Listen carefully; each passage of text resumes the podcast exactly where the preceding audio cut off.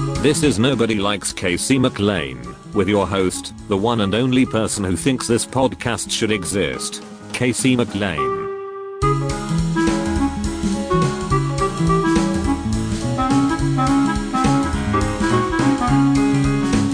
All right, welcome to the Nobody Likes Casey McLain podcast. This is Casey McLain. Uh, today's guest is my buddy Mikey Muse. Uh, Mikey is a guy that I've known. We talk about it on the podcast, but I've known him for like 20 years. And he talked about doing comedy around the time that I started doing comedy. And then he's just fucking procrastinated and procrastinated and finally started doing comedy in 2019. And I think that's the like it's it's tougher for some people. I think my level of comedy is maybe like I'm at a good spot to like it didn't hurt so bad to take a little bit of time off.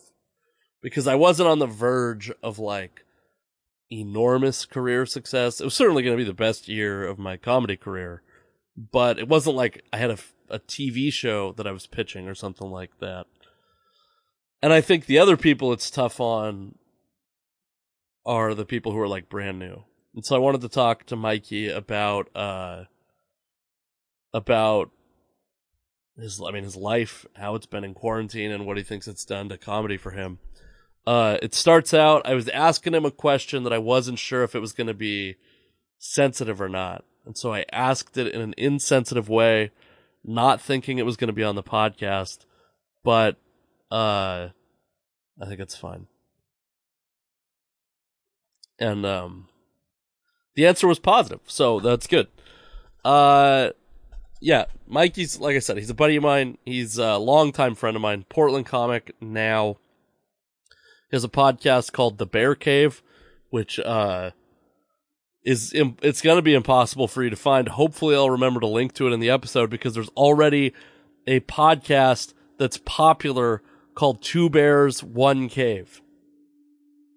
And here's Mikey and this other guy that he I can't remember the guy's name that he he does the podcast with, and they have this podcast called The Bear Cave. Hopefully, I'll be on it soon. But Jesus, I mean, pick a searchable name, fellas. Uh, I think is he on? He's on Twitter. Is it at Mikey Muse? Let's see, Mikey. Me, one Mikey Muse, M U S E. Um, and I think that's it. He's probably on Instagram under the same thing. Uh, let's see. We could. I guess we can verify this. We have time. We have the time to verify where Mikey's at. I hope it's interesting, by the way, because I played baseball with Mikey, and I think that oh, Mikey's musings on uh on Instagram. I played baseball with Mikey. He's one of the fun- he was one of the funniest guys on the baseball team. We laughed so hard as like 15, 14 and 15 year olds. Uh, I got him a job. I used to work when I was going to college. I worked at a box factory and I got him a job at a box factory. And I've never met somebody who I've given two people like hardcore job recommendations that they got. And in both cases, they've just been the shittiest employees when they got there. Mikey was one of them just horrible attendance. Uh, he's like a hard worker, but like just the worst attendance ever. And then I think quit with no notice. It reflected poorly on me, but I'm still friends with him. So anyway, I hope allowing him to be on this podcast. I wanted to hear his perspective uh, as a new comic. I hope it doesn't hurt my relationship with you. I have, by the way, some absolute monster guests coming up. Uh, I had to push one out today, not to reveal that Mikey's replacement guest because he would have been on eventually anyway. But uh, I have an absolute, a couple just monsters coming up, and I'm excited about it. I'm sick because my daughter went back to daycare and immediately got my wife and I sick. So I didn't think my voice would hold up, and it's not bad, but it's not good. So all right, I'm gonna leave you with uh, me and Mikey, and then I'll talk to you after. Hey, this is the Nobody Likes Casey McLain podcast. Please check out my stand up dates at thecasey.mclain.com. Also, follow me on all social media at thecasey.mclain. Check out stand-up clips and videos of mine at youtube.com slash Casey McLain. This podcast is brought to you by Anchor. Anchor is where I host this podcast. It's where the file sits. It's also a great place if you want to start a podcast where you can record and edit your podcast right from your phone or computer. When you're hosting on Anchor, you can distribute your podcast to all the listening platforms Spotify, Apple Podcast, Google Podcast. Whatever you're listening to this podcast on, you can get your podcast to that platform very easily. It's everything you need to make a podcast all in one place. And best of all, Anchor is totally free. Download the Anchor app or go to anchor.fm to get started.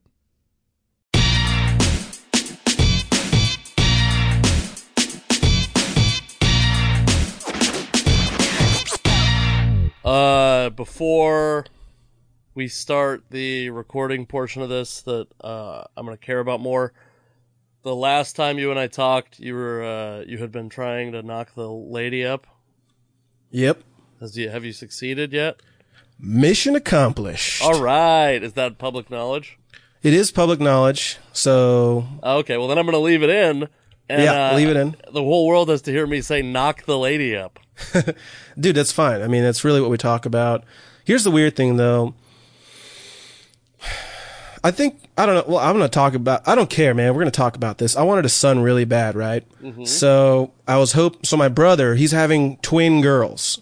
Sure. I think they were they were just born, and we didn't find out the sex about the daughter or about my daughter yet. It's, I'm gonna have a girl, but we were like, okay. I would rather not have all this competition and going crazy and all that stuff. I- I, I don't want the girls to be fighting each other. I want to have a son. I thought of Power of the Mind.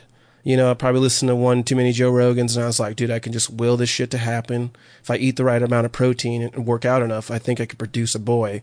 Just my testosterone will ship over into that womb. You know what I'm saying? And uh, dude, when the when the lady told me at the ultrasound that like I'm gonna have a girl, I just remember my mouth in my mask just open, like. And I mean, I was chipper. I was talking. But the moment this lady told me I was having a girl, I was dead silent for like seven minutes. My wife started tearing because she could tell I was like, She was disappointed in you. yeah, disappointed in me. She felt bad about herself. She knew I really wanted a boy. I didn't hide it from anybody. I even like the family wanted me to do like a reveal in front of everybody where I didn't know yet, and then I was Yeah. gonna you know have everybody see that. Set a forest And- on fire. uh, you know. You know, fuck it. Set out emergency management systems, you know, and all Yeah. that. Yeah. Well, they wanted me to do it in front of them, but I told them I was like, I don't want anybody to see my face because I know myself and I can't lie. yeah. And it, it, when you find out you're finally having a baby and you've been trying so hard and you find out you're having a girl and you're hoping for a boy, it's like when the Navy SEALs go in to go kill bin Laden, but they lost like four out of five people in the Navy SEALs. So you're like, fuck, we won, but I lost a lot of guys. Okay, I'm going to tell you the story of our. Uh, we did a gender reveal party, which Mm-hmm. is now like a controversial thing, but uh, Oh, yeah. I didn't realize at the time that I was a neo-Nazi for having a a gender reveal party. Uh, also, didn't like not my idea to throw a gender reveal party. Uh, it's the least like fun party you'll ever go to. There's like literally there was like uh, it was. I mean, let me rephrase that. I had a lot of fun at it, but there's like no alcohol. Uh, it's like a bunch of Coca Cola and other people's kids running around. not. It's not like it's like a birthday party for your kid, except for your kid isn't there, basically. Mm-hmm. And uh, so It's really for your wife. yeah, for sure. I mean, it's definitely more for her. Um, so we do this. The way that my wife's friends set it up is they had this dartboard, and it was uh, full of balloons, and the balloons were all full of sand. And there was one. I have a daughter, so one pink balloon, and the rest of them was just like, um like one balloon full of pink sand, and then the rest of them were full of gray sand, normal colored sand. And at a point, we had hit so many, I had thrown so many darts, and I people started giving me shit for my throwing technique, and like I wasn't. I we probably my wife probably hit more of the darts than I did, and I, I started to get annoyed at that part of the process. That when my wife finally hit it, I was like picking up more darts to throw more darts. Like we, I gotta hit some more fucking balloons. So her perception is that I was unhappy that we were having a daughter. I actually, I would say like I'm like you, probably at a point in the process I was uh more concerned. I, well, I would have been like a boy would have been preferable. Uh, I can tell you once you go through the process of labor, like the sex of your child means so much less.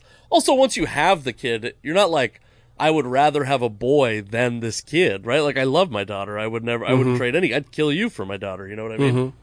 And it makes sense, man. It's it's just the truth when a, when somebody asks you like what do you want? Yeah. I mean, and I've been watching too many YouTube videos of like feminists fucking up Portland, you know what I'm saying? I'm like, dude, I don't know. Another girl, another Yeah. soldier out there. in my house, in my family, Jesus, dude. Yeah, I mean, I, I- I think that there's like, I don't know. I mean, it's there's certainly this thing where there's like a lot of uh, socialists and communists with their parents' credit card in their pocket uh, Yeah. going on right now. But I I've, not- I don't think that's uh, gender or sex specific. Like I know a bunch of dudes that are like that. I always say uh, I had a tweet about this, but like you sh- sh- show me a nihilist and I'll show you someone with rich parents Ah, yeah. because when you're like when you've actually worked hard to earn the things that you have uh i think they matter to you right like this this I, I i think like I'll say so that. my i guess my point is um you're gonna shape your daughter into the person she's gonna be good or bad you could fuck her up to the point you could like try to instill anti whatever you're talking about and end up accidentally pushing her in that direction also right True. Uh, True. I don't want to be a dick. I just want her to be like have more balance. It's you know gonna be, I- you know, here's the thing: is like when she comes in runner up to my daughter for a Nobel Prize and for MVP in the WNBA. class Uh, class. yeah, I think that uh, we're both going to be proud parents. Do you know what I mean? Yeah. Right. It's. I mean, I'll be a little more proud, but Oh, okay. okay. that's good. I'm glad that I'm glad that happened. I was uh, now that it's included on the podcast, I feel a lot happier to talk about it because I'm. Uh, it's we're like I've gotten to spend more time with my daughter through this stretch than I ever could have expected. Right, like as a working dude trying to do comedy, like this was gonna be a period of time, and I had been off the road forever. For like, I had done one road gig because it coincided with a day job, uh, out of town trip. So Dude, from what so, I don't mean to interrupt you, but from what I remember about your career, because like you started it about a year or two before I did. I just in remember comedy, you. didn't you start last year? Yeah. No, I How long have I've you been doing it? Fucking over five years. Oh Jesus! So five years ahead of me.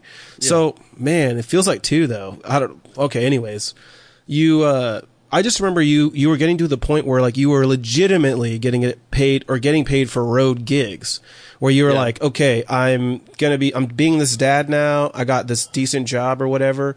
But like comedy money is starting to be a little bit more serious. Not Yeah. maybe serious enough for you to like you know leave Quit for good, job, but yeah. but then it, the COVID hit, and, uh, and uh, yeah, I mean that sounds like kind of slowed it down a little bit. Yeah, I had uh my April. I had like three weekends on the road, which I've. I don't. I mean, I was gonna probably fucking end up divorced at the end of it, but uh, she like it was gonna be like I had some fucking great gigs lined up. I had uh I was gonna headline the new comedy club in Oklahoma City on Oh, June nice. eighteenth. Uh, was gonna be the first headlining uh, club headlining date that I had.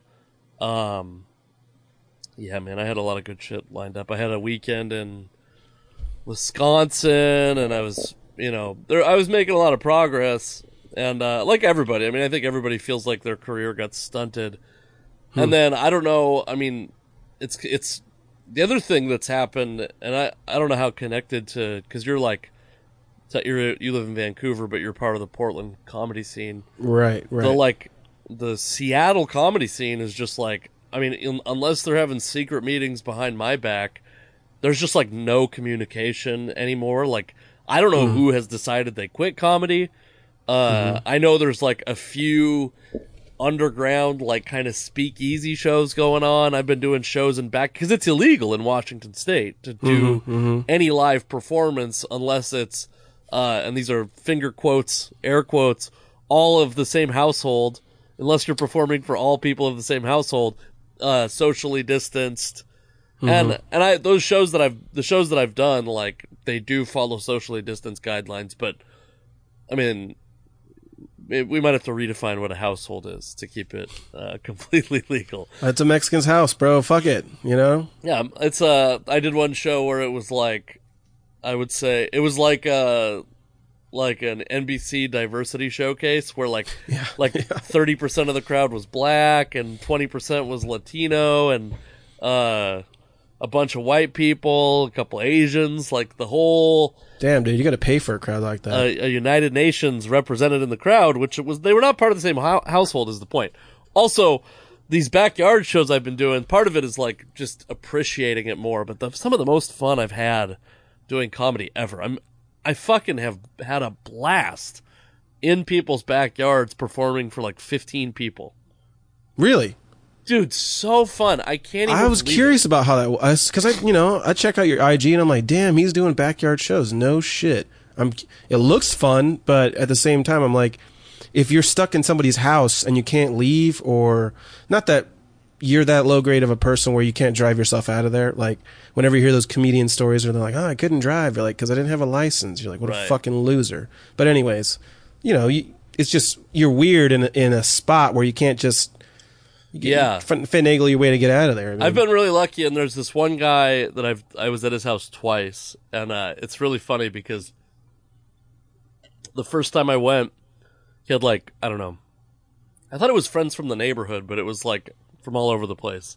The second time I went, it was uh, he's a, a cop, a retired cop, so it was like primarily uh, Fuck yeah. primarily like retired cops, and then I think one or two active cops. I had a good joke that I'm going to put out on uh, YouTube at some point about that. But um, the first time I was there, he set me up a chair that was like 30 feet behind the crowd. So, so after I was done performing, and and uh, Gabriel Rutledge was headlining, Mm, was nice. performing. Uh, I could sit in that chair, and I was like, "Oh, this guy knows comedy because he knows I don't want to be anywhere near Yeah. the crowd. Like it felt Right. like a green room or a back back table at a comedy club, which that was like. And I also uh, I brought I have a real thing where like people are very hospitable, but I don't want to go and like drink all of someone's beer Mm-hmm. or um You want to get invited back too, so like if you get drunk yeah. and you know, Well, I mean, so this is what I do though. Is what I've been doing is I bring a cooler of my own beer. and so I just drink my own beer. Like I don't want to be a, I don't want to be a burden, but I'm gonna have a good time. I'm gonna have a couple Yeah. pops in the back, you know. yeah, yeah. Uh, but I don't. I I also like you know who all- who all's hands have been in the cooler, whatever. Like it's it's it's a privilege at this point in Washington State to be able to do any live comedy. So I'm not gonna fuck it up by catching COVID over some stupid shit like not wanting to pay a dollar fifty for my own beer. You know what I mean? Yeah, yeah. Yeah, especially when you're going to do those shows, you take a slight risk as it is and Yeah. who fucking cares? You know, that's comedy, bro. In my opinion, you know, I Yeah. thought comedy was made for the rebels, you know what I'm saying? People who don't give a fuck about rules. And then you got all these people in higher up in the comedian California chain who start really caring about it and uh, start trying to preach to you. And you're like, bro, no offense, but that's not underground at all. That's not grimy. It's not the stuff that I, I respect, you know, especially the first few months, probably the first four to five months. I was like, all right, you know, I get it. And then after a certain point, I'm like, dude, when the fuck are the comedians going to stop acting like they're fucking spousing out for NBC or some type of uh, network? You know, are we Yeah. Well, I the think there's like with the Portland- counterculture really? Portland's interesting because there's actually been like Portlandia was there, and then there's Mm-hmm. been like a decent amount of like commercials and stuff shot there. So there's actually like a small industry Right. segment there. So I think maybe there's more reason for a comic in Portland to be like a little more uh on his toes. But for me, man, I'm not gonna fucking I'm not moving away from Washington. Uh I have that like I've reached a point personally where like the shows that I've wanted to do that I haven't gotten to do I know why. like, there's nothing that's going to change about me that's going to make me bookable on those shows. Oh, you're white and straight. Is that the problem? Right, and that's and, uh, actually. Let, I mean, let me just say this though. I do. I do want to say this. Like, I get that. I, I used to say this about NFL head coaches when there was like no black NFL head coaches, and they'd be like, "Oh, all the the players are eighty percent black, but the the coaches are, you know, thirteen percent black." And here's the deal: coaches don't come from this crop of players. They come from a crop of players that became assistant coaches many years Yeah. ago, and uh, what what the Kept composition of the league was then is what is represented is what we should really be concerned about. What is represented in assistant coaches, and that's who becomes head coaches. And now, like I, that's that's borne fruit. Like there's a lot more black coaches in the NFL Mm-hmm. than there were several years ago, and I think that like yes, we need like we need there to be opportunities because what you've been to open mics now a decent amount Yeah. Yeah. and there's maybe some sort of like selection bias or some some bias where like dudes want to do comedy more but i know a bunch of women in comedy and it seems fucking horrific to be at an open mic with a bunch of horny 26 year old dudes that are single and are barely employed at 11 o'clock at night like i don't like that and they're no threat to me right i don't want to be around i don't want to like my least fa- this is very Yeah, rude. but- go ahead Go ahead. But Schumer's brought out a lot of these dirty, raunchy chicks out, dude. So it's no longer But the thing. man. Maybe Patrice- nineteen. No, no, no. But listen, that's fine with that. Bring out? That's fine. That's fine. That's but, but my point is like there's no like damsel in distress or broken like there's no dough with the big old eyes, you know. Like Yeah. the girls in comedy that I see in the Portland scene, they're like, "Bitch, what?" You know, I'm here. Oh, I'm here to do my thing. in Portland. They're well, I mean, even if they're not very, like, let's say they're like me, right? They're new. They still like take charge, and there's a presence about them that I don't know if that was the old '90s or the 80s, whenever that was, where there was a big like, as dudes, we're going to really prey upon these women. But maybe it's because I look at myself as a fellow comic. I respect what they're doing, so I don't really look at them like, you know, let's. uh I don't even like calling myself a comedian because I haven't gotten paid to do it. But you get what I, it's something I enjoy doing. But I'm not going to look at these girls like, hey, let's bone, let's do this thing. Well, I a lot of these that- girls are out there doing the like, I was fucking this guy, banging this dude over here, so, and I'm like, okay, so it's brought them more out, which is fine. So it never feels like it's just a bunch of horny guys. The guys are more into one another, which is the weird part. But you know, that's just guys. You know? I mean, fuck. Yeah, I think I think that that's definitely something that's been. I mean, you and I are both like. I probably started doing comedy at the beginning of the Me Too movement, I guess, and you're like post Me Too movement. So I think that's definitely something that I have not experienced. Ooh, there was a there used to be a database, uh, of performers by like gender and race and whatever.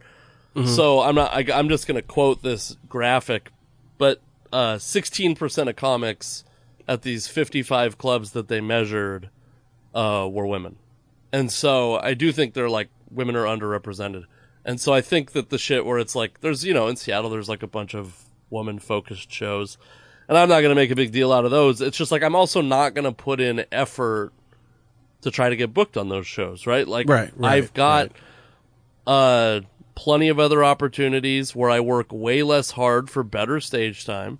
Mm-hmm. And so like anything short of that would be like my ego thinks that I need to grace this stage for the sake of the w- other women on the show or something like that. Like I'm no, they're they're to be fine without me on that Yeah, show. and I have a family to fucking come home to, and I don't need to be out till eleven o'clock to go up thirtieth on an open mic just to show face at a place. You know what I mean? So so that's fine. Like, but yeah, those shows that I've like wanted to be on that look fun that I, I'm not going to get on them anyway. Is my point. So now I'm at a point where it's like, uh, who fucking cares about all the rules?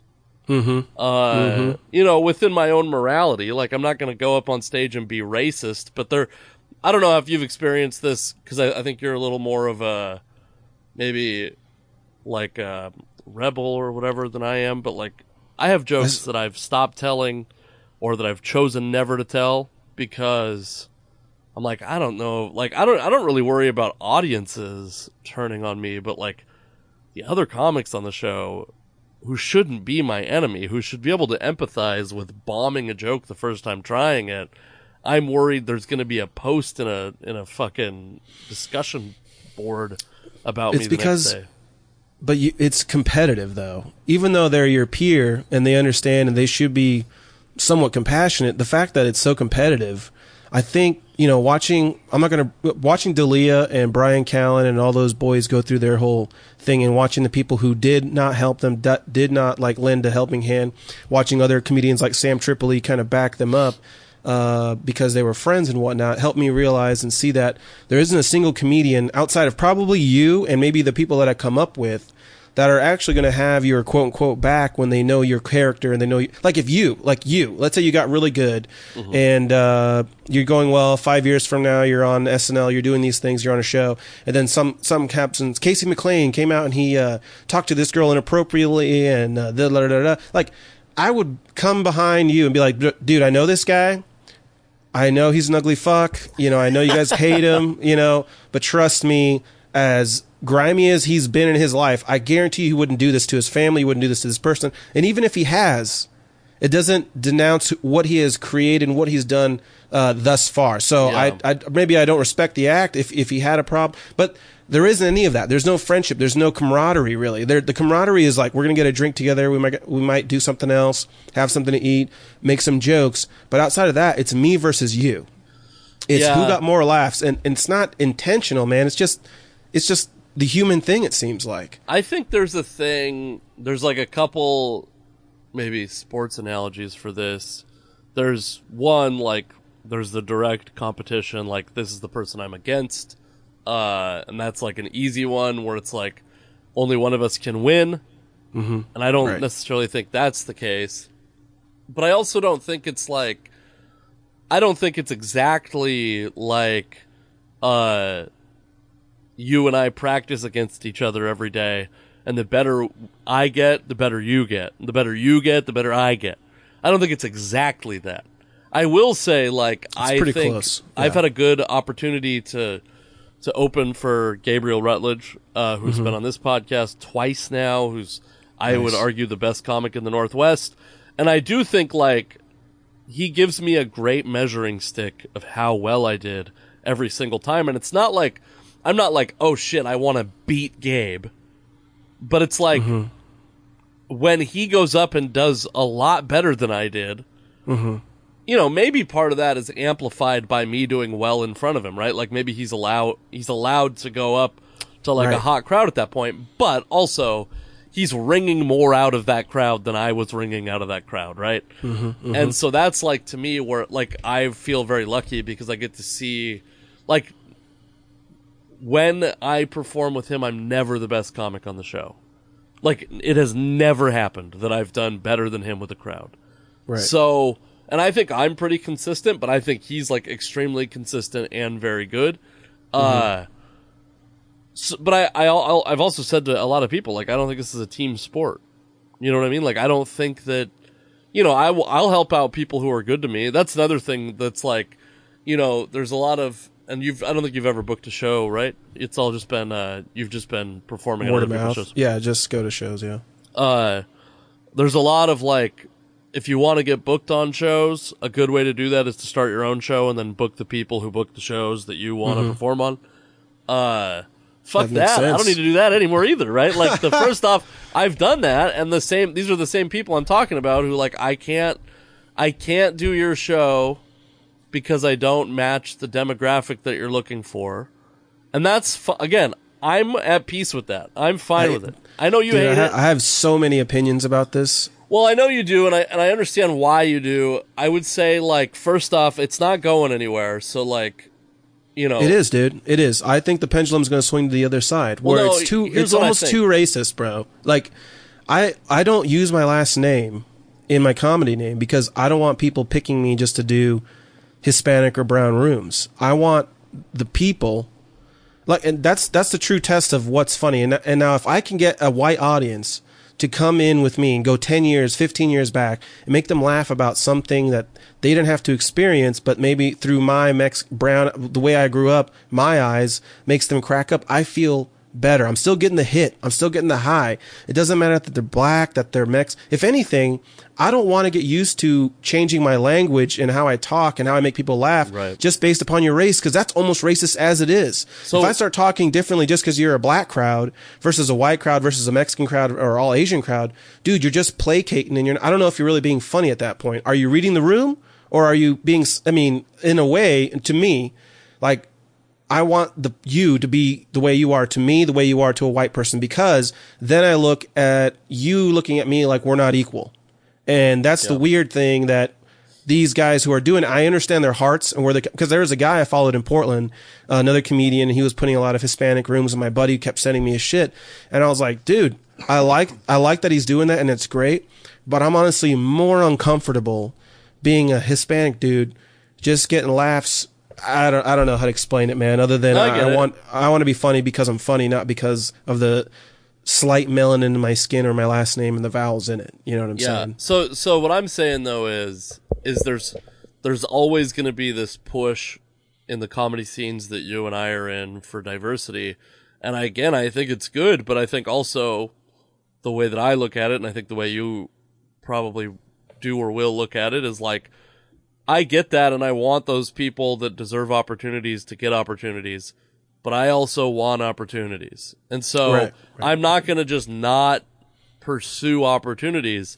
And if I literally am beating against a brick wall to try to get the opportunities, I'm going to create my own shit, right? Like mm-hmm. that's and that's what we're seeing in comedy right now is I think like which is inspiring for people Definite renaissance, man. at like the lower levels is like you don't need a Netflix special, you need a fucking clip. Uh, and part part of that's probably going to create like a bunch of comics that get for some reason are selling tickets like YouTube stars and can't deliver. I feel like I'm at a point where like I could go be a fucking mediocre road headliner now.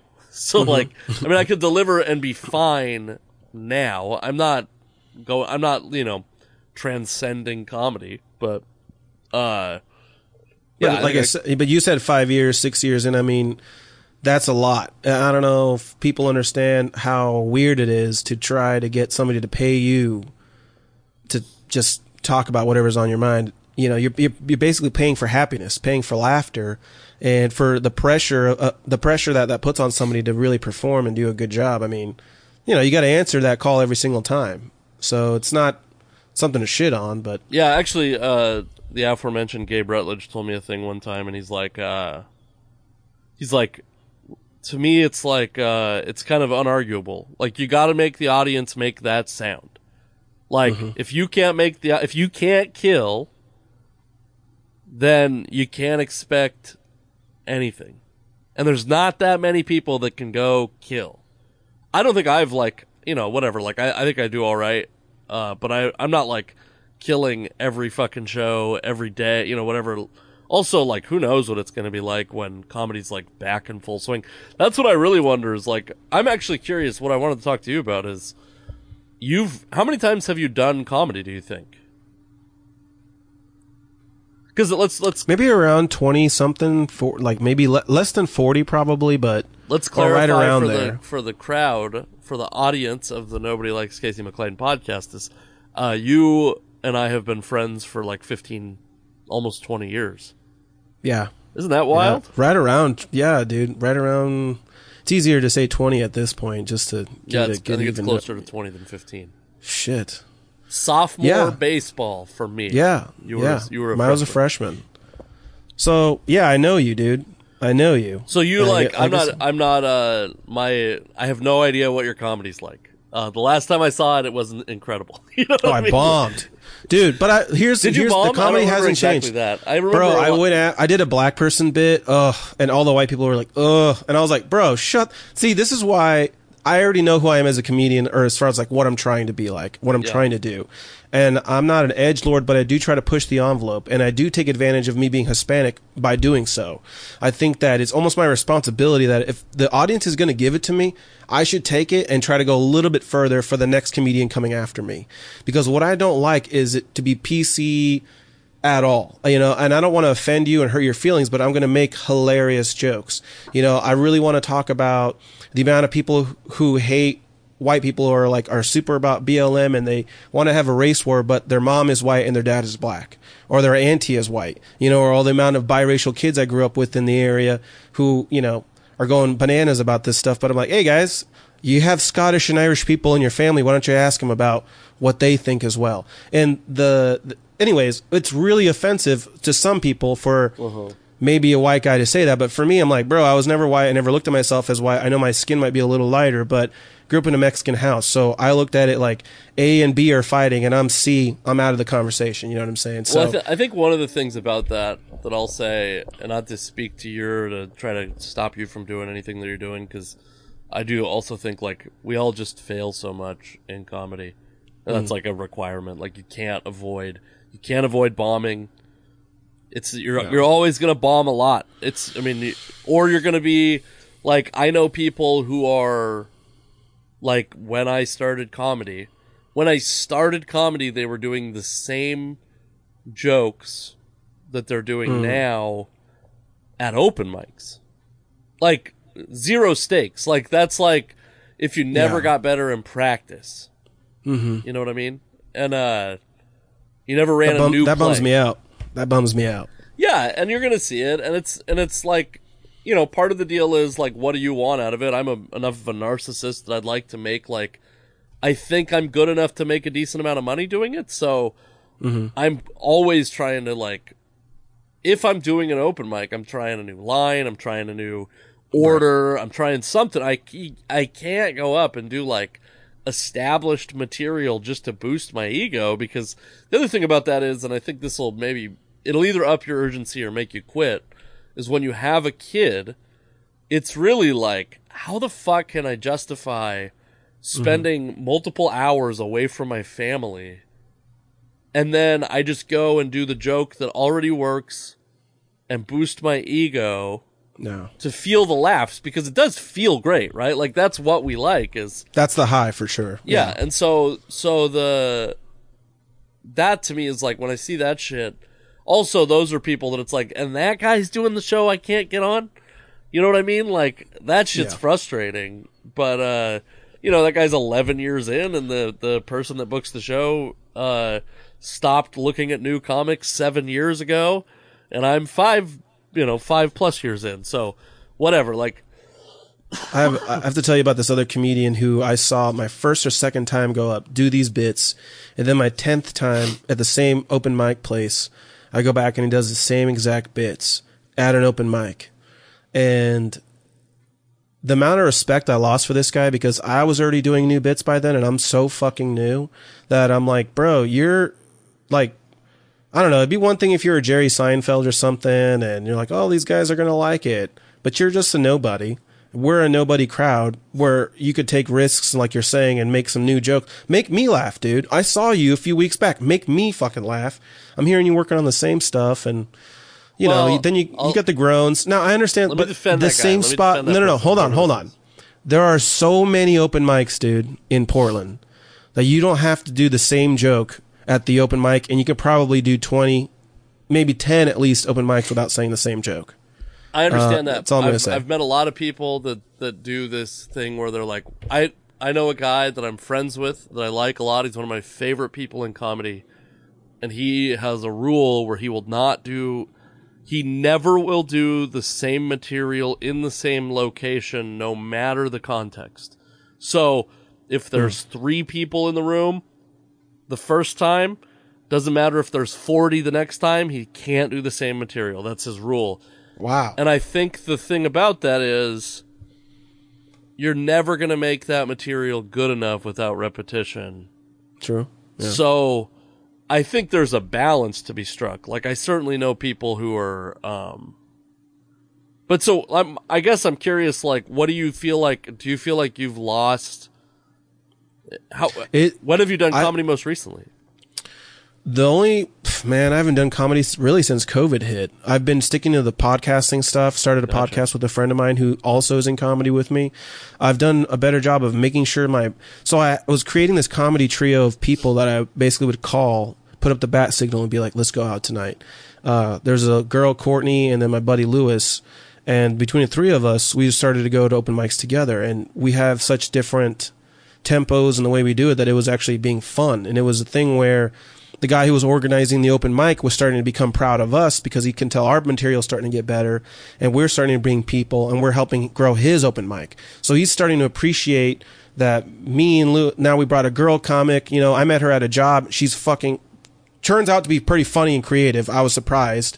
And I'm like, start, you, you start to feel this like special good feeling like, oh my God, I think I'm starting to come upon something special a little bit but it's so new I don't know yet. Just these two people around me plus what I like to do.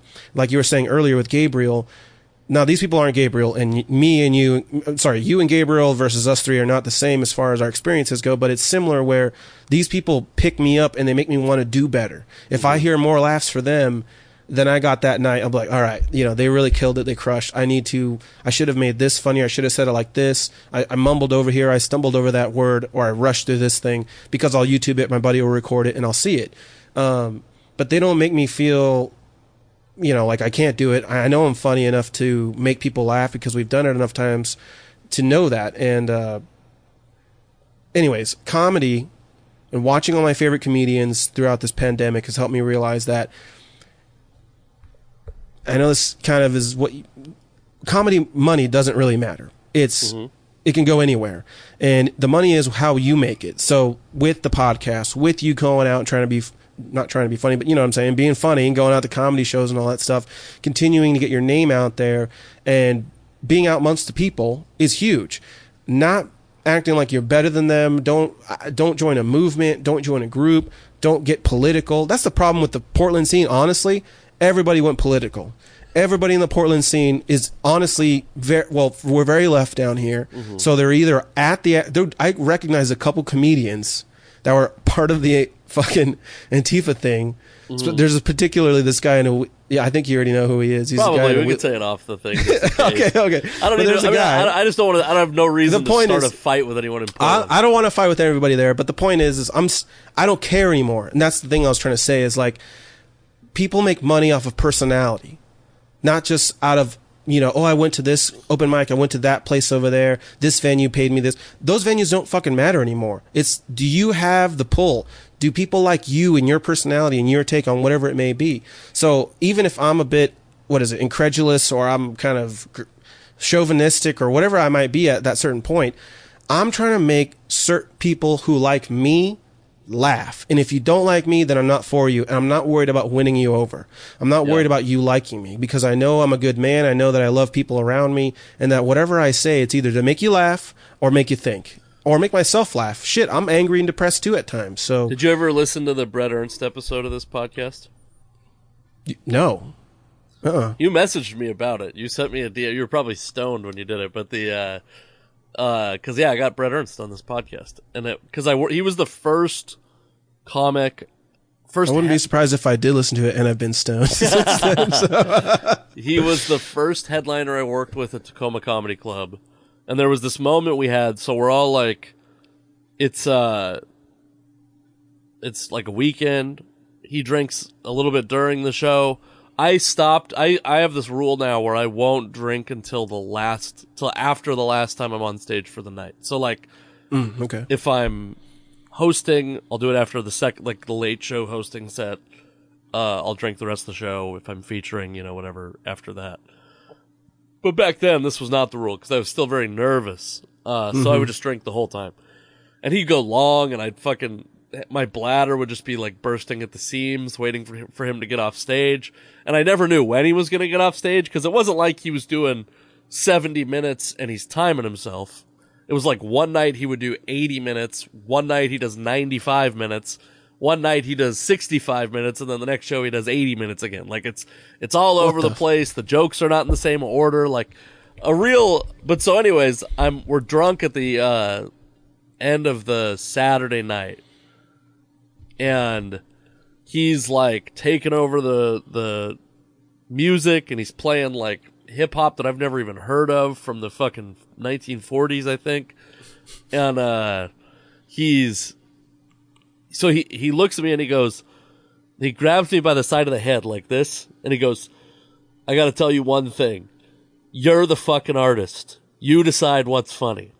And I think about that all the time. I'm not great at executing it, but he thinks about I think about it all the time because that dude is like, you want to meet somebody who's like a comedy purist. That's the guy who's like, I don't want to be owned by anyone. Uh, he doesn't want to be owned by anyone. He doesn't want to be told what to say by anyone.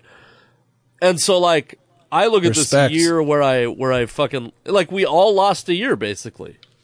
Uh and that's it is a little bit reassuring that we all lost a year. It's not like I broke my leg and missed the season.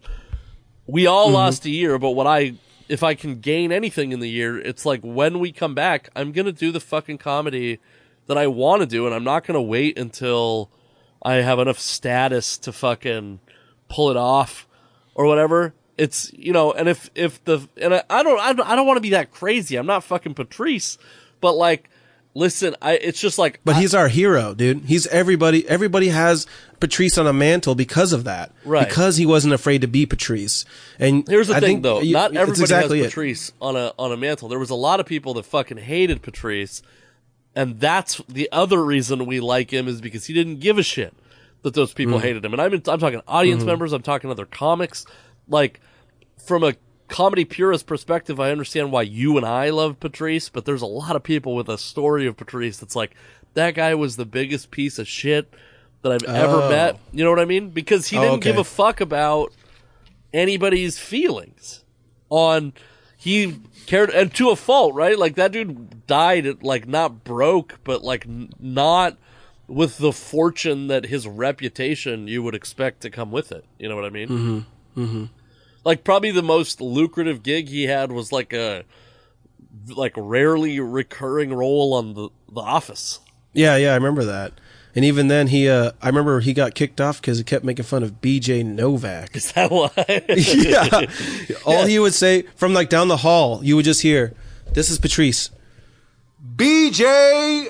Novak. And apparently, he would just do that randomly during the show, like where it stressed B- the actual writer out because, you know, it's this big ass black guy screaming your name on set and just making. So for while, example bj novak might not have patrice as one of his heroes Hell no. Hell no. yeah, you pissed off a writer and creator of the show, and uh, it turns out you probably were written out of it. So you know Yeah. that happens. You know, I mean, I there is a way to tactfully do what Patrice did without crushing everybody's souls or you know making Yeah. them feel like beneath you. But I think that's also the change in the time now where I, you know, you should be able to say things and I as an audience member know you well enough because through your podcast and I think that's the shift is that people are going to their own audiences to do shows. Yeah. And when you sell out your podcast and you're like, "Hey, this is who I am, this is my personality a little bit." It's just like having your friends there, man. You're going to crush most of the time. And having a having a comedian like yourself or anybody who's just saying it the way they really feel but putting that funny twist on it. I think we're all I, I'm just like you, man. I'm ready to be myself, whatever that is. And Brett Ernst, thank you for that amazing piece of information and knowledge or whatever you By, gave by Casey the way, let I'm me tell the taking it rest of too, that story dude. because I don't think I told it all on the on the podcast. We took an Uber that I paid for, by the way. I think I made hundred twenty five dollars that weekend. I spent about sixty of it on this fucking Uber, uh, including I paid for the Uber while we stopped at a smoke shop. We went through the drive through at a smoke shop to buy him chewing tobacco. and then we went to we went to Emerald Queen Casino because he was going to try to teach me how to play craps. But really, this was just a ploy to go to Emerald Queen Casino because we got about three rolls into craps, and he realized I was too drunk to like understand. He literally handed me twenty bucks like I was his wife, and he goes, "Go play slots." And then while we were there, multiple times he was spitting into cups, and that's I guess against the rules on the floor of Emerald Queen Casino hmm. and he almost got kicked out for chewing on the floor, and he kept like snapping at this waitress. He's like, "Oh, can I get a uh, Jack and Coke, please?" And it's like 3 a.m., like an hour past last call, and on the fourth time, she's like, "Listen, are you drunk right now?" like, he's like, "Of course not." I mean, yeah, we were fucking hammered. Not at all, man. Not at all. Yeah. Uh, Oh, that's funny, man. Yeah. But he's right. he's right. You know, Yeah, I You- agree. whatever you you're, you think is funny, you're the one who made the decision, and you got the balls to go up there and decide that I'm going to try to make these people laugh, oh, and they Oh, I know might what I hate was me gonna for say. it. I know what I was going to say to you earlier, which is that I do think like did I don't I didn't want to I don't want to deter you from doing anything, but I do think that when you start to bring in those sensitive topics, you do have to understand that the degree of difficulty is higher. Like the tightrope gets higher off the ground and it gets looser and narrower. However far we can drill this fucking analogy in before it's annoying. But it gets more difficult. This tightrope you're walking, which is the fun of comedy, right? It's like we're, it's that whole like the thing about being a quote unquote edge lord is you have to start by knowing where the edge is. Uh, and we all know where the edge is if we're any good, right? And I think like my joy is pushing up against the edge, and I think maybe the edge lord's joy is jumping over the edge and uh, living on that side for a while, right? I don't, you know, that's not the kind of comedy that I do per se, but I'm not like, there's like, I, I'm fine with all kinds of comedy. What I will, the, the, the type of material I'm willing to accept from comedy shows that I have basically no morality when it comes to comedy. Like I will fucking listen to Good. the most horrendous shit to the most benign, like, uh, talking about cardigans bullshit. Like no, I, and find it both types of comedy very funny. There's a dude in Portland, by the way, that I think you should, you should check out when you can see him named Phil Schallberger that I'm like, I want to, the next time he's in Seattle, I'm gonna buy tickets. Even if, I mean, hopefully by then I could, like, I'm trying to, I want to get him on this podcast, to be honest with you. He's like a very peculiar guy. He does, uh, like audio prompts. When I, when I saw him, I don't know what his act is now, but when I saw him, he was doing this thing. It was like 45 minutes. Um, I only saw him do 20 at this like secret drop-in show in Seattle, but he was he was in town headlining another gig, so maybe it's an hour. Um, what plays over the speakers is his inner monologue, and Oh, and what then he says stuff responding to himself and his inner monologue. It's like so heady and so interesting. Yeah. But when I, f- the first two minutes he was on stage and I saw him doing these audio prompts, I was like, fuck this guy. this is so fucking corny. And then like by the end, I'm crying laughing, like my fucking body hurts. I saw him and he dropped in on the show and Dan Soder dropped in on the same show. no way. Yeah. And I had this experience because Soder. this, this Phil Schallberger guy cannot be an easy guy to follow because the energy he brings is substantially different than a normal conventional stand-up comic. It's like PowerPoint-ish comedy. Like it's not, it's weird. Oh, who's that guy? He's I forgot his name. He's like brown. Shit. He did one a few years back. I, never mind. Keep on going. So anyway, Dan Soder, I mean, Dan Soder did fine. Like, and I actually had him on a past podcast of mine, and we talked about it. And when I watched him, like, not have a set that he was happy with, all the shit he was saying was still funnier than anything I had written. And I was like, oh, I gotta write more. Like, I'm fucking garbage. Like, this is, it's like. It's like when you first see a 95 mile an hour fastball. Do you ever remember that? Like Oh, when it, yeah. at like tryouts, they would always crank the pitching machine up to 95, and you're like, oh, that's what 95 looks like. Mm-hmm. I am fucked.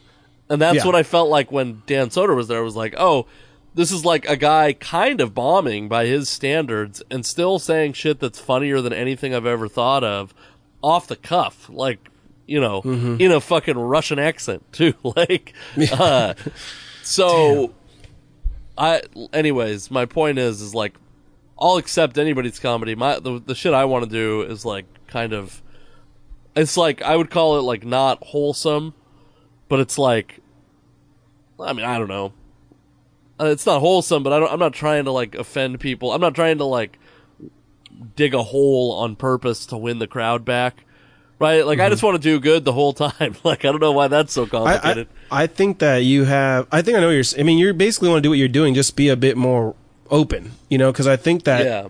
the the filter or whatever the hell that was before, where you're like, mm, Yeah, I'm uh, never worried because about like you were saying, it was it was pretty heavy with PC was really heavy before 2020 hit Yeah. because I I thought it was still going that direction where people were really monitoring what you'd say. And even if you got in a fight with somebody, you, you got to be careful and not call them a certain word because you can go to jail in certain areas now, you know, and that's where it gets really weird with free speech or freedom of speech because you're like, well, I can't even call them names if I just want to defend myself or, you know, make a joke or, uh, Yeah. and there is a line there, right? And uh,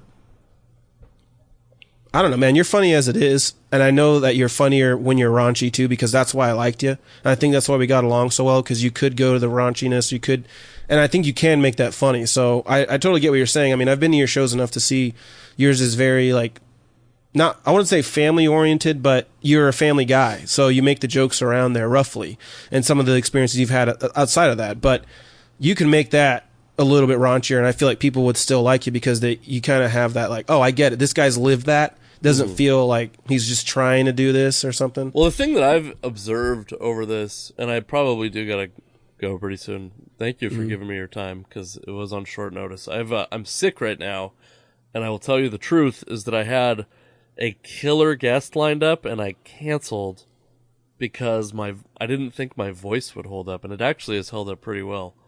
And so I was like, if you could give me a half hour, that would be good. And then I, if it sucks, I know that you're not going to be mad at me when I don't release it. Uh, but I think it's been fun. So, uh, Yeah.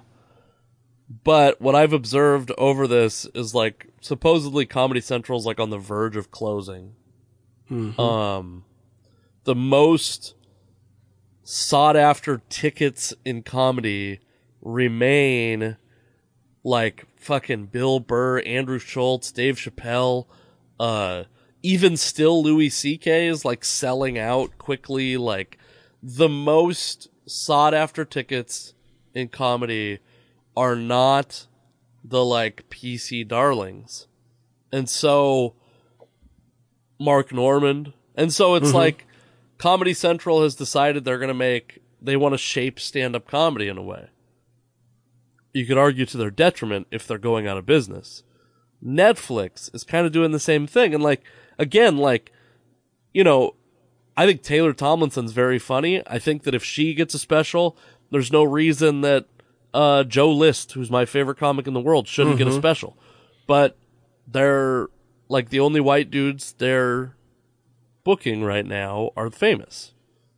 And Joe List isn't famous. And that's so she gets a special. It doesn't mean she doesn't deserve a special. Like she is a hilarious stand up comic. Uh, but then Joe List puts it out on YouTube, or Mark Normand puts it out on YouTube. Sam Morril puts a, sta- a, a special out on YouTube. Nimesh Patel puts a special out on YouTube, and they get millions of views. And then it's like, well, do we even need? Does a comic even need Netflix now? Uh, does does you know if it's if these are the guys? If I'm looking at these guys and I'm like, Joe List is the every bit the comic I want to be. Like I would be fucking thrilled if in 10 years I was as good as Joe List is right now. Hmm. And that dude can't get a fucking Netflix special. I'm not getting a fucking Netflix special. I mean, I'm not getting one now, obviously, but like, that's not even the goal. Like, I gotta be thinking fucking 10 years from now, what's gonna be the thing. And if it's, if it's self-releasing shit, like, I mean, I can do all that. Like, some of the shit that's coming out is like, like, um, I have a buddy, Zoltan Kaszas, who has a million views on his special. It's called Modern Male. No shit. It's just the audio from his album and one camera angle. And it's like one it kind of shows one one thing that's interesting about that specifically is it shows like this is all one show. This was all from Yeah. one show. This isn't a compilation of a bunch of shows where like we have a highlight package of the joke did well on the first show but not on the fourth show, so we you know but you said it right on the fourth show, so we cut the laughs. You know, it's not this like Frankenstein of bullshit. It's one straight shot the whole time. But also like that's like fully self-produced. I think he donated all the money to charity, which is mm-hmm. probably a fucking mistake. Cuz I bet he made pretty good money on it.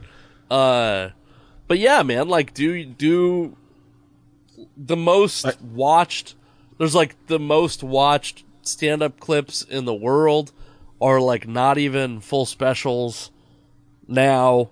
Uh, you know, I think that's like the shit where you got to be thinking, especially like, first off, just keep getting better because it's all mood if I don't get good, right? Like if I don't get that good, it doesn't matter. Uh, and I think probably like more so at your level of experience where like, yeah, man, just keep getting on stage, do Zoom shows, do fucking, uh, truck bed shows. I meant to do that one, by the way. The one in Portland out of the truck bed. What the? F- I was about to ask, like, how do have you done a Zoom show? How does that even work? I've done like 10 Zoom shows. It's like, uh, basically you have everything you would need to do it. The crowd is, uh, you know, a certain chunk of them or all of them in some cases, uh, are mic'd so you can hear them laugh at your jokes. oh shit, that's nice. Um, it's not as fun as a regular show, but I bet if you did it, you would enjoy it a lot. When I did it for the first time, my first Zoom show was in May, I think, and I hadn't done comedy since March. And uh dude, it was like my first open mic. I was like pouring sweat, so excited. and then I did live comedy for the first time in June, and I was like, "Oh fuck, Zoom comedy!" Like I'm doing live comedy now. This co- live comedy's back, and then you know it's like, it's not back. Uh, I don't. I'm trying not to get on a plane right now, so I'm trying to do only gigs that I can drive to, which means they're either in Oregon, Idaho, or they're uh, in people's backyards, and not everybody wants comedy in their backyard. Not even everyone has a backyard, etc. It's very complicated, but I would suggest just fucking getting as many reps as you can. Get in bad situations. Uh, You know, there's like a a room in up here that I love that I will go to someday when comedy's back if it if it exists and the place it was in is still open when Washington enters whatever phase we have to enter to, you know, with all the appropriate caveats, but where like I know the crowd is gonna be rowdy every fucking time at this place, and I love going there because it's always a challenge. Because winning there is so much better than winning at a place where it's a bunch Yeah. of fucking college students paying close attention like you're giving a lecture. Not that that's not challenging in other ways, but like you go to a place where there's a bunch of assholes, like where the bartenders are heckling you, that's a fucking that is some uh that's a lot of obstacles to take on. It's like a Tough Mudder versus a a fucking distance run, you know? I get that. I have a question if you uh, if you have a little bit of time. Yeah, quick. Um, so with all the stuff that happened this year with the 2020 pandemic and all that shit, one thing I did realize as comedians or what comedians were doing that that helped them out was creating like little networks for themselves. And I know we kind of talked about this a while ago, years ago actually. You talked about the idea of that. I was curious if you still were into that and uh, What do you mean, like a podcast network? Like a network similar to that where you kind of you do shows but you also do each other's shows and you try to help each other when whether it's producing or bringing in talent or whatever. But it's that same mentality where your podcast isn't just on you anymore. It's kind of like you're all helping each other and you help I guess broaden the eyes and ears to your podcast itself by creating a network I would and not having to get paid by uh, so the network would get so let's say you had the, the network that you're talking about the advertisers would pay you as a network to advertise on every single show rather than you know however it is not Yeah. going now So I think I think that like podcasts are so cheap to put out and so cheap to buy them the uh equipment now. Um that like having a network for that purpose is almost nothing. I think the only thing networks do now is sell ads. And I think That's that the if you what's that? Well, that's kind of what I'm saying with the network. I mean, go back to the word networking. That's kind of what I'm getting at. Yeah, it's so- not really so much about uh creating a center for all these places to do. I mean, it is nice to think if you were able to get enough eyes and ears and everything, you could create a studio where you could get Dan Soder in and chill and, and Brett Ernst and all these other Yeah, I mean, I think Joe it's tough List. to be like. I first off, I mean, I think like right now is the best time there's ever been to get comics on a podcast because they none of them are doing anything, and they're Uh-huh. and everyone's used to Zoom podcasts at this point. Audience like the, Sure. the listeners, uh, and also like, I mean, be tactful, but most like a lot of comics are cool enough that if they have time, they will do your podcast. If they come to town to uh, Helium or you have um, what's the other club called? Harvey's. Harvey's, yeah. And the ice house. Wait, you I think we have an ice house. no, you don't have an ice house. Oh, it's a bar. Sorry, sorry, sorry. That's a bar. no, it's a bar in a. Jesus, fucking- what part of Pasadena are you? it uh, wasn't. Uh, look, man.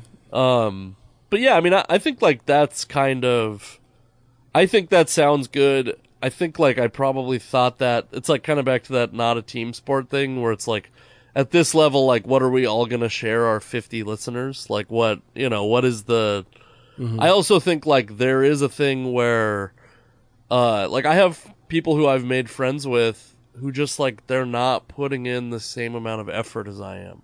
Mm-hmm. And so it's like, how much effort, how much of my bandwidth am I going to give to somebody to like try to pull them up with me when I don't feel like I'm, you know, ascending at the pace that I would like to either. So any effort used on that, I think would slow me down. And it's not like, you know, I think when I have an opportunity for somebody, I give it to them. Like I've, I've, uh, you know, recommending people for stuff, uh, booking people on stuff that I'm doing. Like I love doing that. It feels great. Um, I think like part of the deal with a podcast network that's so appealing is the idea of never leaving home and working only a handful of hours a week and then just having the rest of your time to be creative otherwise to like supplement your lack of comedy income. Uh, but it's like, you know, that's hard if you don't have a following and neither of us have uh, I couldn't tell if you were. I thought you I couldn't tell if you were kissing your wife, hitting a blunt, or if a No. penis had just entered your mouth because of your virtual background. Very large. Yeah. Uh, Penis. So yeah, I mean, I, I've like I've thought about that, but I also think that like the bet, you know, the best thing for any comedy network, like how did the all the the good comedy networks, podcast networks of any kind start? Start is one huge anchor podcast or comedian, right? Like all things comedy has Bill Burr. Uh, the Legion of Skanks podcast is what made Gas Digital so famous. Um, uh, I guess like the Todd Barry. There's like a bunch of those other networks that I guess I don't know as well, but there's like anchor podcasts that are like the Dollop. I think was on one of those networks, and uh, then you can use those like you know find some crossover fans with that. But like right now, I don't have any fucking fans, man. I got like six fans. Like you want them, fucking have them. Uh, I love them. Please stick around, fans. But I don't. There's like no fan. I don't have any fans. You know what I mean? I think that I don't know when that happens. I don't know when you get fans. Uh, We all talk about when you're doing a podcast. I, I oh, let me tweet. I'll, I'll read you a tweet of mine. That's an exciting way to end the podcast. But I, I thought it was one of the funniest things that I've tweeted uh, about being a comic because I try to avoid. Oh, excuse me. I got the hiccups. Um, I guess another reason to end the podcast. Uh, I said. Riveting. I know this is Riveting words, I'm good sure. pod. This is why I have so many fans. Bro, this is part of it. I mean, shit, man. I said comedians are open about the most humiliating and intimate details of their life, except for exactly how few pe- people listen to their podcast. and then I said, That's good. I said, uh, me personally, I haven't looked at the numbers in a long time, or I have the analytics page as my homepage. Can't be sure. And uh, yeah, I mean that's like you know we're all embarrassed about how few people actually like what we do, and I've, I'm running an ad right now as an experiment for uh, to see if I can get more backyard. If I can get if I could get enough backyard shows to keep paying for ads, I'd do backyard shows till comedy's back. Like I fucking love them, and I have the my own equipment. I could show up in anyone's backyard in any day. I, they don't even need a plug-in. My fucking PA is powerful, battery operated. I can have one person carry it. It's easy. Uh, good to go. and I haven't fucking gotten one inquiry. I've gotten a lot of like, oh, I like this, this is funny, but not one person that's like, oh, how much would it even cost to get you into my backyard? Because it's less than you think. Whatever you think, it's less than that. Uh, comedians just so badly want to perform that, like, Yeah. you know, we can negotiate. But yeah, man, it has not. Uh, the lack of fans for most comics is uh That's what we all lack, right? Like it's a, what we if we all share the same six fans, then we just all have six fans. Yeah, I guess I don't really think about it that way. I don't know. I, I guess I didn't. I thought that you you build the network first, and then around that the fans come. But I I do see where you need a flagship or somebody to be able to like create the island, you know, that you want, and then you can have your other people. Because I guess t- Gas Digital or whatever the hell that is, you know. Uh, there's only like one good show, but I was able to find other shows through them that I didn't even look at before. Where Well, I think their homepage, popular show. I mean, well, the Calta and Kelly, I think that's part of it. No, it's not. and that's Bobby Kelly. It's not exactly. That's what I'm saying. Calta and Kelly- But I found his podcast because they're they're almost together as a network. They're always on each other's shows, and that's kind of the point well, I'm that's trying to actually the point that I'm trying to make, which is that the so Calta and Kelly was part of this thing called the Riotcast Network, which is now part of the Laugh Button, which has whatever 10, 15 shows on it. There's you know they they leave and come back. Uh, but my point is is that even though they're not on the same network, the way comedy is, it's not like they're like, well, you're a Riotcast show, you can't go on a Gas Digital Network show. Like right? Yeah. everybody's helping everybody. Just become friends with comics. That's that's the networking you need to do. Be cool to comics. Don't ever fuck comics over. Uh, you know, I think comics like it. Word travels fast when a booker. If you ever book people, pay them exactly the amount or more than you promised. Even if you're losing money, like never fucking, fu- never fuck over comics. That's like the rule that's like my number one rule is never fuck over comics, never lie to comics unless you're like they they want to do your show and you don't want them on there. Then you can say like, uh, oh yeah, I'll check the you know thing and see if it's got any openings or whatever. Like that's fine. But uh, Yeah. but uh, you know, like they do to me when I ask, and they obviously aren't going to book me. Like that's. but my point is, is like, ne- like I know people who have been quickly fucking removed from the scene from polite society because they're promising people money and not paying. And listen, man, you promised me ten bucks uh, to come on your show, and you don't pay me ten bucks. Like I'm not gonna fucking. I don't need the ten bucks. That's a very cheap lesson to learn. You know what I mean? That's like uh, lending someone twenty dollars that I'm like new friends with. Yeah, I'll do it every time because I want to learn that lesson at twenty bucks before it's at two hundred bucks or two thousand bucks or whatever. You know what I mean? Mm-hmm. Also, I, I want to say before What we about shit talking? uh, I mean, shit talking's a blast. I think like, uh, I think like, do like, I have a thing with uh, making fun of another comic's material in a way that will make stop make people not like their material, make audience members not like their material. Um, I think like calling someone a hack is pretty egregious.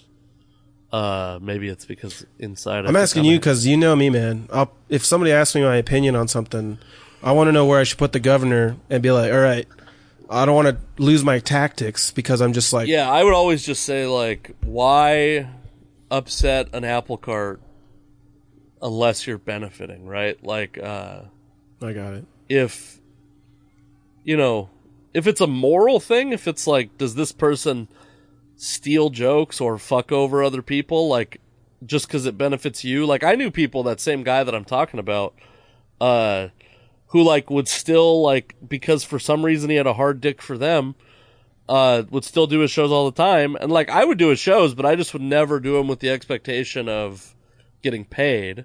And I would, the other thing I would absolutely never do is turn down any other show ever, even if it paid zero dollars to do his instead, because I knew, like, one, this dude's poison. He's gonna be gone. And two, like, uh, even if he says he's gonna pay me, he's fucking lying. Um, Damn. Damn. right, but like, but that that sucks, right? That's like that's like basically your boss. And the shitty thing is, your boss is also your peer. And if your boss stopped paying you and kept saying he's gonna pay you, and then stopped paying you, and then someone was like, and then you told somebody, you would you would want someone to tell you if they knew that he wasn't gonna pay you, mm-hmm. right? So. Yeah, makes sense. All right, I gotta go eat dinner with my uh, my wife and daughter, but it was good to talk You to do you. that. We should do Yeah, it man. again soon. Let me. What's your podcast called? Bear hugs. Wow, The Bear Hug Pod. Yeah, exactly. Let me B do your A R E podcast. H U G. So started it with my buddy, and uh, it's it's when did we start it? No, let Or me what? do it. All right, we'll have to call you in, just like this. Basically, it's no different. Yeah. I got a fucking great setup, dude. I can be uh I'm a what what is it available everywhere you get podcasts? Yeah. Well, so far just YouTube right now. Oh my Uh, god, this fucking guy. Come on, man. Are you at least live streaming on YouTube? Yeah, I think so. So we record it, put it out the same day. Um, Is it on the Mikey Muse? no, it's a different thing altogether. What's it called? I'm looking it up right Bear- now. Plug the shit. Bear Hug. B A R E Oh, that's funny. H U G. I wanted to call it like I wanted a bear hug because it's like I care, but not that much. You know, and he's a big fat guy, and so am I. Man, this is a this is a difficult. This is not a good Oh, I search know. term. Huh. Well, it gets you a lot of other bears. If I put in Bear Hug Mikey, is B A R E for real? Sorry, hold on. I have to get with my uh, analytics guy and uh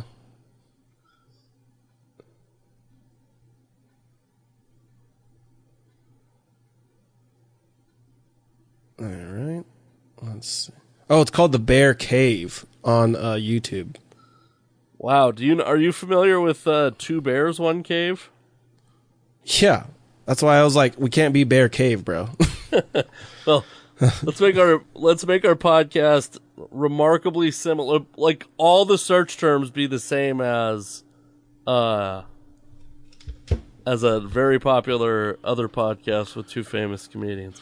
Oh, I Am saw I smart? I saw this as the as the like a thing, but let me. Oh, three subscribers. There we go. I got that. I know that much for you. I'm the third view on this episode. Oh, look at how cute you are, Mikey Muse. Okay. All right. Uh, and Lewis Arthur. So we're still trying to find out what we are. We're not. It's really like me. I feel like I lose my shit every episode, and Lewis is a sweet, good human being. And uh, he talks about like records, stuff that I'm not interested in. But it's like I'm like, oh, okay, shit. WWE. I don't. I'm not into that, but let's talk about it. You know what I'm see. saying? So there's a little bit of everything. He is definitely so different from me that I I kind of enjoy that part. But it's weird because I can't. Is this the guy that makes bad facial expressions on his Facebook? Where all of his profile pictures are him making the same bad expression. Dude, yes, yes. Okay, well, Bro, Please. you should see this person's comedy. It would drive you. It would. You would love it. Let's, because you uh, would not expect it at all. let me do this this podcast. Let me give you the six fans that I have. Let's get two of them over to you. oh, gladly. Yes, I'd love that. All right, I'm gonna hang up on you now for real. But thank you, and I love you. And uh, wait before you exit out of the thing, so it'll upload. Hold on. Well, I love you too.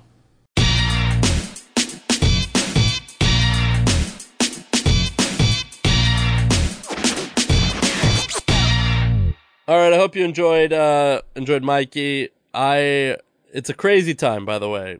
Um we're living in the craziest time I've ever lived in. I think for most people. I can't imagine a crazier time that any of you have lived through than right now.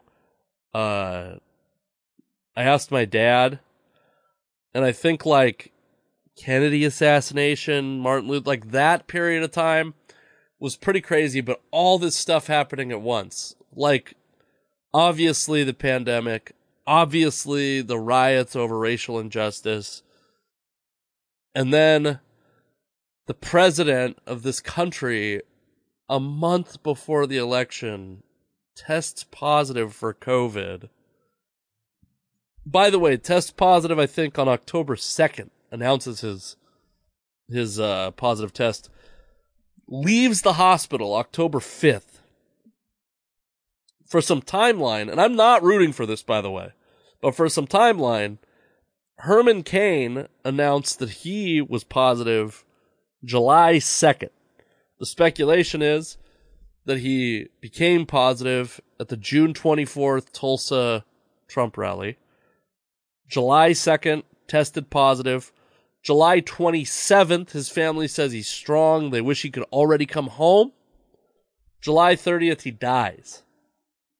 So to think that Trump's out of the woods on this is insane. And it's, this seems to, in my opinion, feed into this theory that he is so desperate to remain president because he's running away from something.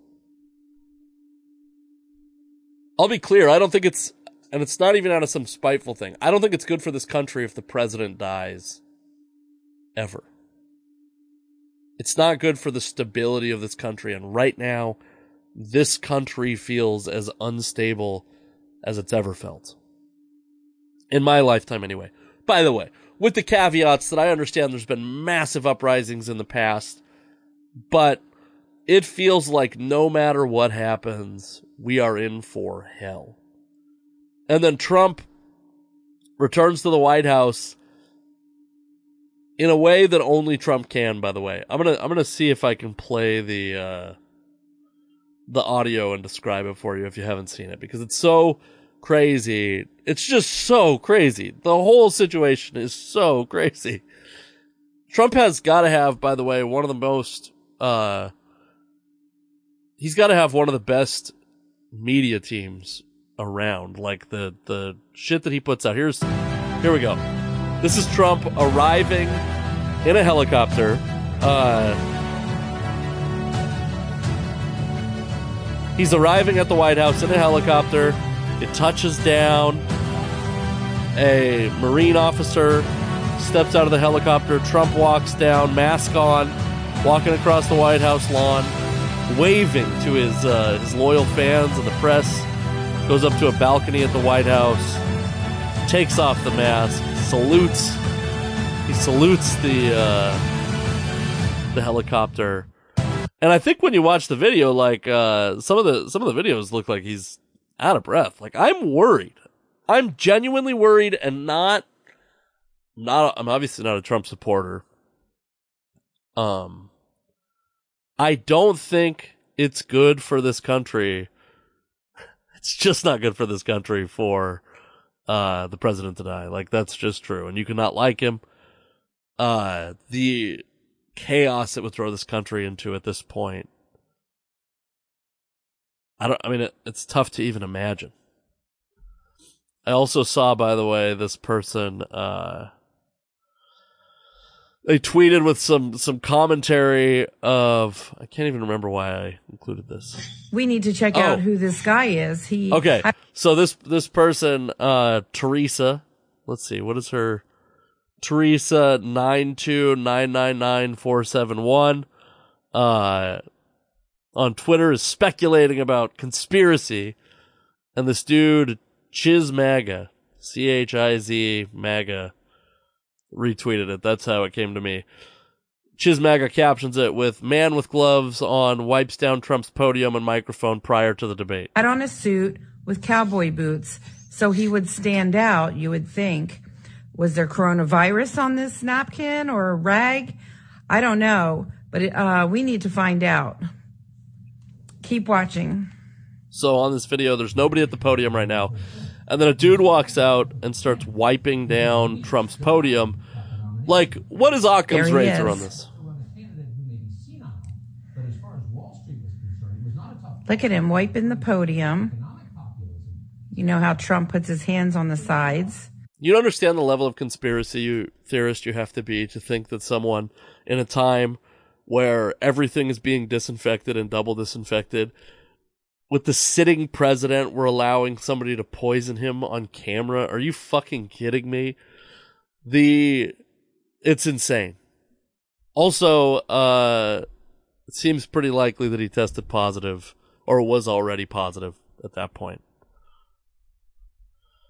It's going to be a wild time in this country. This isn't a funny end of the podcast. I do not feel incredible myself. I will say I have uh, gone through the symptoms list of COVID so many times that I am certain I don't have it because I know that my symptoms.